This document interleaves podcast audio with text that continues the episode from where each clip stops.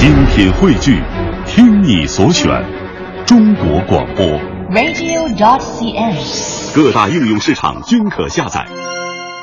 好，这时段呢，天下公司最关注的是美股缝了针的乘客还可以坐飞机吗？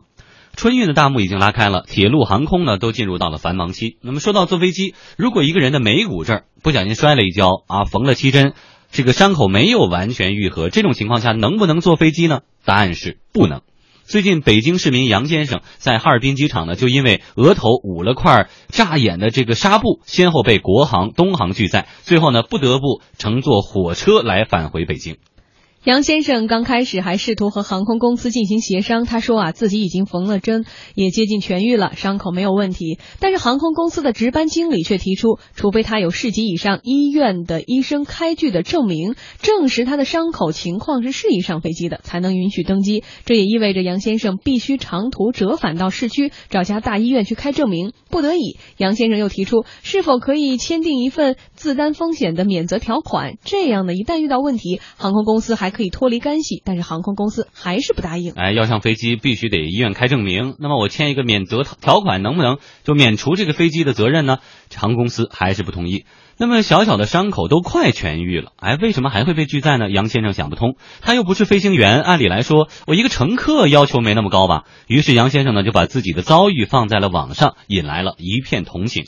是不是所有的航空公司都会拒载杨先生这样的乘客呢？天下公司今天下午也电话咨询了包括国航、厦门航空在内的多家航空公司，我们选取其中部分的采访录音。就是只要医生那边有诊断证明，就是说适宜乘机的就行。咱国航不做规定，关键看医院那边。如果说在飞机上出现什么问题，国航这边是不负责的。嗯，刚刚我们听到是国航方面的态度哈，我们再来听听厦门航空的客服对这个问题怎么回答。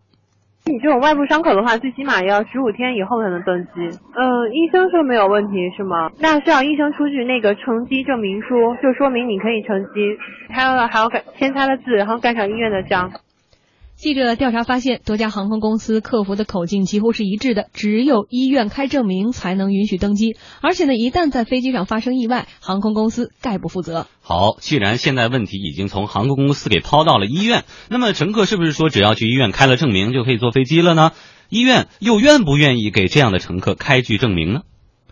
恐怕是不会的。首都机场医院院长王继在接受《北京日报》记者采访时说：“事实上，几乎没有医院会冒不确定的风险来给旅客出具这样的证明，即便首都机场医院也不会，因为没有民航局的授权。”王继也承认，类似杨先生眉骨磕破这样的开放性的伤口呢，一般情况下是不会有事儿的。但是不怕一万，就怕万一。如果乘客在登机之前做了腹腔手术、白内障手术、开颅手术，就得特别特别的小心，因为这些手术呢会形成封闭在伤口内的小气泡。这种小气泡在客舱压力出现变化的情况下，可能会膨胀，危及到病患旅客的安全。另外呢，呼吸类、心血管类的疾病呢。这些乘客乘机的时候也有较高的风险。每年国内航空公司都会遭遇多起旅客在飞行当中呢疾病加重甚至是死亡的案例。事实上，每家航空公司也会根据自身的需求拟定一个可以拒载的乘客名单，包括了三十五周以上的孕妇、患传染病、精神疾病等等，共十三类人群。那么有没有航空公司真的敢冒险运输上述十三类危险人群呢？还真有。中国民航大学航空运输经济研究所所长李小金教授记得啊，二十年前就有这么一出，结果呢还挺戏剧性的。我记得二十年前，国内的某个航空公司曾经承运了一个怀孕了九个多月的旅客，在这个飞机上的这个乘客就生产了。呃，飞机上的这个乘务员啊，还有这个乘客啊，大家都积极救助，使这个母子平安。然后这个航空公司还给这个旅客颁发了一个终身的一个这个荣誉乘客这么称号。但是后来这个事儿公布出来以后，当时政府监管部门马上就去查他们，就说按照当时的运输条件的规定，呃，怀孕八个月以上的乘客必须这个，就原则上讲就不能再乘机了。怀孕六个月以上的必须有医生的证明。他都没有情况下，如果采用这种方式，这本身是有问题。所以这个事儿呢，大家都吸取教训，就不再不再说了。好，我们来看一下杨先生这样一个经历哈，自己呢去哈尔滨玩，坐这个雪上的这个轮胎就滑行的时候，游玩的过程当中眉骨磕破了，缝了七针，呃，伤口已经快好了，这个时候去坐飞机。人家不让上飞机，说这个在空气当，在这个天上，如果机舱内的这个压力发生变化，可能伤口会破裂。虽然可能性很低，但是有。那我我们看到这杨先生把自己的遭遇放到网上，大家也是说啊，航空公司怎么能这样啊？这个同情声一片。但我特别想说的一点是，不要着急把航空公司妖魔化，因为有一个最基本的逻辑，航空公司呢是靠运载乘客来挣钱的。你这机票已经买了，如果要拒载的话，钱就要退给人家，不是万不得已，这个钱但凡能挣，航空公司是会挣的。所以说，这个他跟钱是没有仇的。这一次也真的是航空公司，他有自己的考虑。那这样的考虑到底合不合理？呃，您刚才说的这个叫基本逻辑，这个逻辑非常重要。就是航空公司他自己因为这个拒载，他自己并没有获得到他本身应该有的，比如机票的收入啊什么。他反倒还损失。哎，那为什么这么做？那么原来咱们都说过，说这个航空器啊，它有一些这种气压的变化，缺不缺氧啊，有一些这种加速的时候对心心脏，就它在这种叫特定的航空器的这个空间内的对健康产生的一些影响，有的是不确定的。我们原来经常引用的一个例子，就是在我们报考飞行员的时候，那就有一条要要求，我们都知道，就是说你报考飞行员，首先有一个要求是，你上除了近视啊什么之外，还有一个就是你不能有大块明显的伤疤，就是我这个疤痕已经愈合了，好了也不行。哎，就是刚刚您说的，就是它在这个叫气压变化的情况下，有可能会有这种膨胀，然后产生这种出血啊破裂。那何况是比如说刚做完手手术以后还没有完全愈合。那么刚才提到的，就为什么呃这件事放到网上以后会得到同情之声呢？我个人也觉得，首首先遇到这种事儿的时候呢，应该相对呢不能急于下结论。那么原来有一些比较泛化的说法是这么说的，就规则，首先说规则啊，规则往往它的制定呢。往往会跟一部分人的利益冲突，甚至跟这种叫传统习习俗有冲突。在这种情况下，一定有一部分人对他有不满、有反对的声音。但所谓的这个法理人情啊，能兼顾的这种情况并不多。往往严格的遵守法理的时候呢，在人情这块呢，有的时候会有这种叫不近人情的这个这个地方出现。那么就杨先生这个问题而言呢，那我觉得确实有这个说明，就是它是一种叫个性的。然后呢，是一种叫意外出现的这种伤害，对吧？在这种情况下呢，因为这个问题去呃把它放到去跟航空运输的规则进行这种 PK 的这个呢，我觉得有可能在某种程度上呢，呃是。怎么说呢？就会影响这个法律或规则的执行效率。嗯，就规则一般不会所有的角落都覆盖，有的时候呢，自己受到限制是必然的。为了更多数人的这种叫利益。哎，另外还有一个细节，就是说这个航空公司有这样的规定，说你这个疤痕快好了，但是我们作为航空公司的工作人员，我们没有专业的鉴别能力，就是你这疤痕真的是快好了，还是说已经好了，我们不懂。你想坐飞机也可以去市级以上医院开具医生的证明，因为医生是专业的，他可以判断你能不能够坐飞机。但是我们会又发现，他真的去医院开的时候，因为他毕竟是有风险，哪怕很小，医院又不愿意说为了这点这风险，我又没有什么好处，我给你开了，真允许你坐飞机，你出了事情以后，医院是要担责的，所以医院又不愿意开。嗯，客观上说呢，医院倒并不一定这么想，说啊我没好处我就不给你开。那这件事有两个结论，第一个结论是什么？就是一定是这种外伤在飞行高空飞行的情况下，一定有很多是不确定的、不可预知的。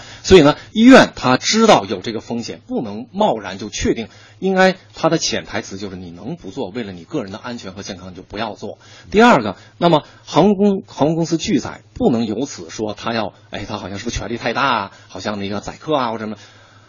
这个规则的制定很合理，它是一个制衡概念。航空公司要的很简单，就是你市级以上的医院，你给我拿一个证明，我就没有任何理由再拒载你。嗯，那么显然是医院不开，那医院有他的专业的考虑，所以在这个规则的执行过程中呢，应该是一个相对较严密的一个方式。那么个体在这个各个环节有可能都通过不了的时候呢，本着这个规则的这个合理性、公平性和效率性，理论上不应该把这个质疑规则呢作为一个叫主旋律。去进行讨论，呃，毕竟本着对自己负责态度，因为万一伤口破裂了，遭罪的还是自己，还可能惊吓到其他的乘客，所以说就改成其他的交通工具，相对安全系数更高一点的。那么说到这一点呢，因为人命关天，其实历来航空公司。对于涉及到飞行安全的问题，都是会持有一票否决的权利。拒载名单也在几经修改、修改不断的加大。尽管大家都理解航空公司的良苦用心，但是有些事情一旦发生了呢，还是让人觉得会有质疑，觉得航空公司是不是权力太大，或者说有点矫枉过正了。案例一呢是二零一一年的时候啊，发生了一起航空公司拒绝高位截瘫旅客登机的事件。当时呢，胸口以下高位截瘫的朱女士因没有提前告知航空公司自己是残疾人，在登机前呢被拒载了。事后呢，朱女士把当事方成都航空告上了法庭。法院一审判决成都航空败诉，理由是成都航空公司并未按合同约定的时间和航班承运朱兰英女士，在朱兰英到达登机口乘机时也未提供。供必要的协助，导致朱兰英被拒载，其行为呢已构成了违约。哎，再来说第二个案例，是春秋航空在去年八月份的时候拒载了艾滋病患者，最后的结果呢是春秋航空给三位乘客全额退票，但是春秋航空声明，艾滋病患者不属于特殊乘客，按照公司规定不予承运。业内专家介绍，在国外对哪些旅客适宜登机，会有专门的机构进行鉴定。这些第三方机构会做出旅客适航评估，但在国内目前还属于空白。所以，其实这么看来的话，我们是不是缺乏一个这样的第三方机构——旅客适航评估这样的机构？就我们现在的医院为什么担不起这样第三方的责任？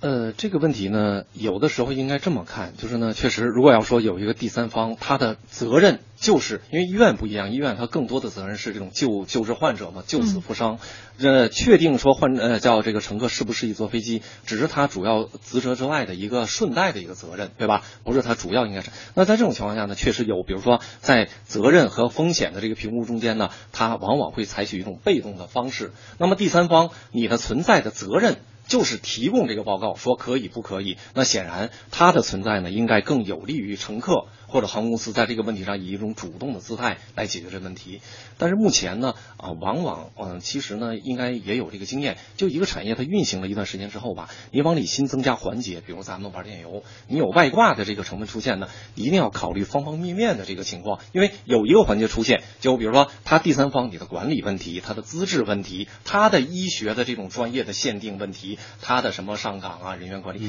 这个问题呢，短时间应该不是，呃，就说我缺这个我就往里加。所以呢，在这个问题上呢，呃呃，有先进的可以借鉴，但没有借鉴的，因为也不只是航空的这一方面，有很多产业都缺乏，比如说车险。原来咱们也有过，就说你索赔，咱们说就是速腾的这个，说国外就是第三方啊，说这个应不应该召回，怎么召回？那我们也没有，那就是有的时候中国有自己的国情，有自己的产业情况，不能一味的说在这个问题上人人家有咱们就有，它往往有的以后呢，可能还有一些其他的问题。嗯，所以通过今天的节目呢，我们也想提醒大家，如果说春节已经开始了哈，您在这段时间万一发生点意外，有一个明显的伤口没有愈合，可能是会影响到你乘坐飞机、你回家的这个旅途，所以说还剩这几天。回家之前，千万千万要注意安全，不要出任何这方面的一些小事故，耽误了自己的行程。